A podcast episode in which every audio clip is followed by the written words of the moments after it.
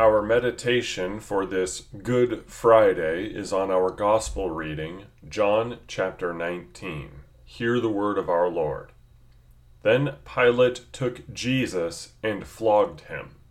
And the soldiers twisted together a crown of thorns and put it on his head, and arrayed him in a purple robe.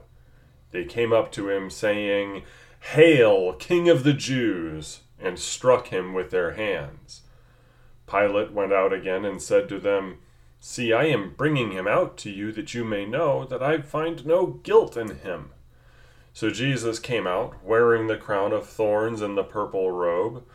Pilate said to them, Behold the man. When the chief priests and the officers saw him, they cried out, Crucify him! Crucify him! Pilate said to them, Take him yourselves and crucify him for I find no guilt in him. The Jews answered him, We have a law, and according to that law he ought to die because he made himself the Son of God. When Pilate heard his statement, he was even more afraid. He entered his headquarters again and said to Jesus, Where are you from? But Jesus gave him no answer. So Pilate said to him, You will not speak to me? Do you not know that I have authority to release you and authority to crucify you? Jesus answered him, You would have no authority over me at all, unless it had been given you from above. Therefore, he who delivered me over to you has the greater sin. From then on, Pilate sought to release him. But the Jews cried out, If you release this man, you are not Caesar's friend. Everyone who makes himself a king opposes Caesar. So when Pilate heard these words, he brought Jesus out and sat down on the judgment seat at a place called the Stone Pavement, and in Aramaic, Gabbatha. Now it was the day of preparation of the Passover. It was about the sixth hour. He said to the Jews, Behold your king. They cried out, Away with him, away with him, crucify him. Pilate said to them, Shall I crucify your king? The chief priests answered, We have no king but Caesar. So he delivered him over to them to be crucified. So they took Jesus, and he went out bearing his own cross to the place called the place of a skull, which in Aramaic is called Golgotha there they crucified him, and with him two others, one on either side, and Jesus between them. Pilate also wrote an inscription and put it on the cross. It read, Jesus of Nazareth, the King of the Jews. Many of the Jews read this inscription, for the place where Jesus was crucified was near the city, and it was written in Aramaic, in Latin, and in Greek. So the chief priests of the Jews said to Pilate, do not write the King of the Jews, but rather, This man said, I am King of the Jews. Pilate answered, What I have written, I have written. When the soldiers had crucified Jesus, they took his garments and divided them into four parts, one part for each soldier, also his tunic. But the tunic was seamless, woven in one piece from top to bottom. So they said to one another, Let us not tear it, but cast lots for it, to see whose it shall be. This was to fulfill the scripture which says, They divided my garments among them, and for my clothing they cast lots. So the soldiers did these things. But standing by the cross of Jesus were his mother and his mother's sister, Mary the wife of Clopas, and Mary Magdalene. When Jesus saw his mother and the disciple whom he loved standing near by, he said to his mother, Woman, behold your son. Then he said to the disciple, Behold your mother. And from that hour the disciple took her to his own home. After this, Jesus, knowing that all was now finished, said to fulfill the scripture, I thirst. A jar full of sour wine stood there, so they put a sponge full of the sour wine on a hyssop branch and held it to his mouth. When Jesus had received the sour wine, he said, It is finished. And he bowed his head and gave up his spirit. Since it was the day of preparation, And so that the bodies would not remain on the cross on the Sabbath, for that Sabbath was a high day, the Jews asked Pilate that their legs might be broken and that they might be taken away. So the soldiers came and broke the legs of the first and of the other who had been crucified with him. But when they came to Jesus and saw that he was already dead, they did not break his legs. But one of the soldiers pierced his side with a spear, and at once there came out blood and water. He who saw it has borne witness. His testimony is true, and he knows that he is telling the truth, that you also may believe. For these things took place that the scripture might be fulfilled, not one of his bones will be broken. And again, another scripture says, They will look on him whom they have pierced. After these things, Joseph of Arimathea, who was a disciple of Jesus, but secretly for fear of the Jews, asked Pilate that he might take away the body of Jesus, and Pilate gave him permission. So he came and took away his body. Nicodemus also, who earlier had come to Jesus by night, came bringing a mixture of myrrh and aloes, about seventy five pounds in weight. So they took the body of Jesus and bound it in linen cloths with the spices, as is the burial custom of the Jews.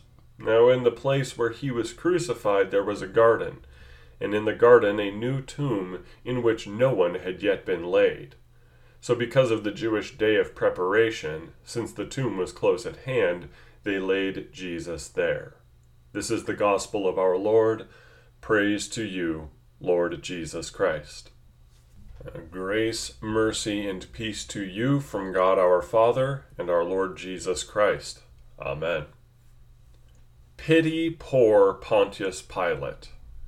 Imagine being in authority, the kind of authority that bears the sword and kills criminals.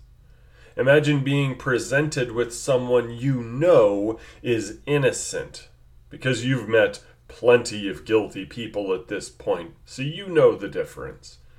But crowds of angry, deluded people are screaming for their personal enemy to be destroyed. If you do not execute the man they hate, they have threatened to take action against you, claiming that it is treason against your superior to refuse shedding this innocent blood. Making matters worse, your soldiers, men who represent your authority to everyone in the land, they have made a mockery of this prisoner, beating him, insulting him, pushing thorns into his head and wasting valuable, costly material to dress him in a robe that none of them could afford. Your men are fine with this execution, gleeful even to cooperate with the murderous crowd, and to stay their hand would weaken your stance as leader. If you say no, then there very well may be a soldier looking for a promotion that would jump at the charge of treason and take your head back to the capital as a hero. At this point, Pontius Pilate had ruled over Judea for seven years, and to make it work, he had to gain a reputation as inflexible, stubborn, and cruel as Philo of Alexandria describes him. He had to tear through crowds of rebellious protesters, raid the treasury of the local temple, set soldiers in plain clothes to beat seditious enemies to death with clubs, and a whole host of other ruthless activities. When he took this office up, his contemporaries warned him about the cantankerous people he would be governing and boy, were they right. He had to rule with so little pity because the natives required force to be shown who is boss. His ten year rule was marked by constant bickering, intrigue, and scheming. People in Judea were always trying to undermine or destroy Pontius Pilate, and the response to their plots for seven years at this point was Roman strength firmly applied to their skulls. Finally, though, in this moment, they got him. With the cry of, If you release this man, you are not Caesar's friend. The subjects finally pulled it off, got him in a corner, and were able to force the procurator to do whatever they wanted. And what is it they demand? They could have forced him to lower the crushing, oppressive taxes laid on their people. They could have won greater freedom with their blackmail by having Pilate remove some of the garrisons of Roman soldiers strewn throughout the land. They could have had him allocate more resources away from the Samaritans, their longtime enemies, and brought more assistance to their own people. Did they demand anything that would have been expedient for their own? Did they ask for pardon for the unfairly imprisoned? No. They wanted this man Jesus dead. All these years resisting the Romans, and in this moment of golden opportunity when they could have asked for anything they wanted in exchange for permitting Jesus to live, their sole demand, after putting Pilate between a rock and a hard place, was that he should kill the Lord Jesus. There was nothing they wanted more. They could have said, You can let this Jesus go free, but if you don't want us reporting you to Caesar, you will do us some favors. But they did not. The world was their oyster that day. They put everything on the line, and at the payoff, they cash in their chips by demanding the crucifixion of Jesus Christ. Need I repeat myself any more? But why, you might ask? Why would they commit this grave injustice, demanding his death with no warrant? Beloved, you did not kill Jesus. He died for your sins. But it was this motley bunch that arranged his death. It was their sins, not yours, that put him on that cross. For some, it was jealousy as the crowds which followed Christ were immense, and they feared the people who were more than willing to replace them with Jesus and the apostles. For others, it was the anger at the way he cast down their false teachings, their worship of their own law and their race, and their additions to the scriptures. Many were former followers, like those who left Christ after the five thousand were fed they wanted a king that would kill their enemies, and they were severely disappointed that he refused to fit their personal mold. For temple authorities, the way he publicly turned over those money changers' tables meant that their livelihoods were under attack. The only way they could see to make a profit out of openly betraying their people by becoming tax collectors was money changing and usury, and Jesus threatened that. Others, especially in the camp of the Sadducees, were terrified that the Romans would get itchy trigger fingers at the potential uprising from thousands of Jesus' followers, and they wanted to keep their fragile peace going as long as it could.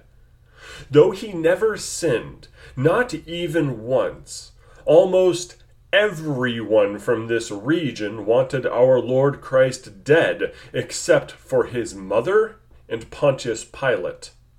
Christ was the perfect scapegoat, literally so, as they were willing to yell, Away with him, away with him, in the face of Pilate's protest.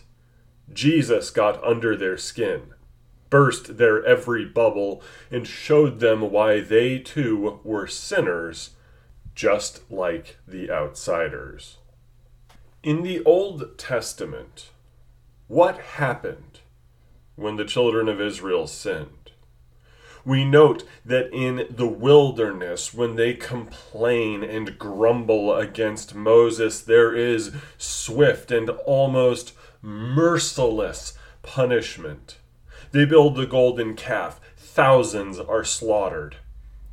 They go after the heresy of Balaam and marry Moabite wives. They are slaughtered. They scream in Moses' face, and suddenly asps come out to bite them and poison them. and so on and so forth, going into the exiles and the conquests against them in the book of Judges. And every single time God raises up a deliverer, the moment he's dead, they go right back to rebellion and right back to punishment. In the era of kings, when there was much more structure and God wanted to demonstrate something, he did not always punish them immediately for their sins, but warned them with prophet after prophet to say, Do not do this. Do not engage in Asherah worship. No more Baal worship. Stop putting your sons through the fire. And they did not listen, but they were warned. Elijah cries out in front of Ahab, There will be no rain. Isaiah tells the northern Israelites, You are going into exile, you will be dispersed and no more under the crushing arm of the Assyrians. Jeremiah says, The Babylonians are coming. The Babylonians are coming. They're going to destroy the temple. Not one stone is going to be left on top of the other. They had fair warning do not do this. But during this time, but though Christ tells the future in the first century, he doesn't speak of the same turn back now stakes that the Old Testament prophets had. It does not take the flavor, so to speak, of dire warning. In fact, he hardly even tells them, You seek to kill me, in John chapter 8. To the contrary, he lets them do it. He goes to the cross willingly knowing full well that this is going to be the most unjust, outrageous, wicked, and ugly murder in all of history. That anyone would have the very gall to crucify the very Son of God himself. He goes there willingly.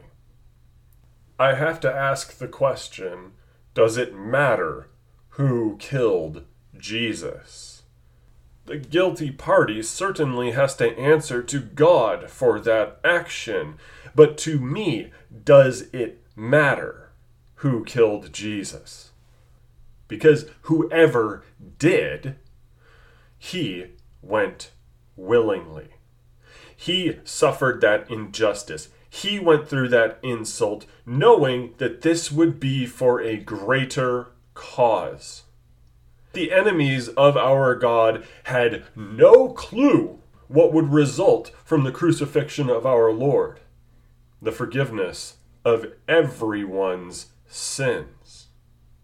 As he bled on that cross, taking the wrath that we deserve. The Father in heaven turning his face away from him, going through greater suffering, so much so that the pericardial fluid in his heart expands and presses against it. That water in that blood that signifies his purity also tells us that his heart had exploded from the pain, pressure, and sorrow from taking your punishment taking my punishment.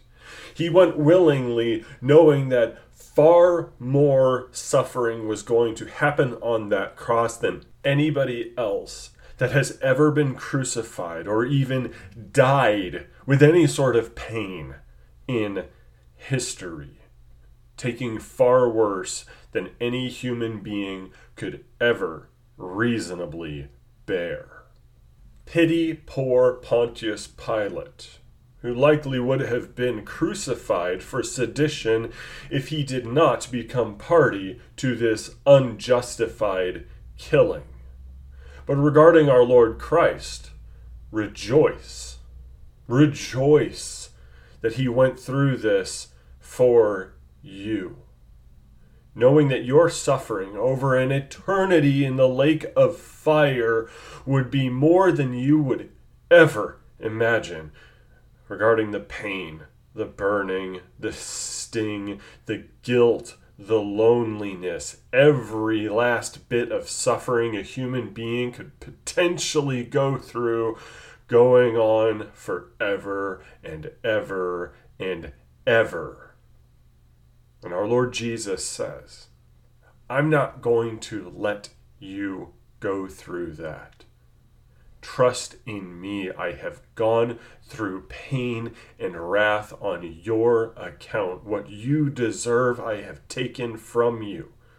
And I invite you to live on account of my death. Trust me, your Savior, for this. That is why we call it Good Friday. The wrath that is meant for us is removed because our Lord Jesus Christ took it for us. This is a good thing. This is something to rejoice over. And we understand that for the injustice that our Lord Jesus suffered, well, he was crowned king of all creation. There is a resurrection to look forward to. But we'll discuss that on Easter morning, and it'll be good. Let us trust Christ. Now, the peace of God, which surpasses all understanding, guard your hearts and your minds in Christ Jesus our Lord. Amen.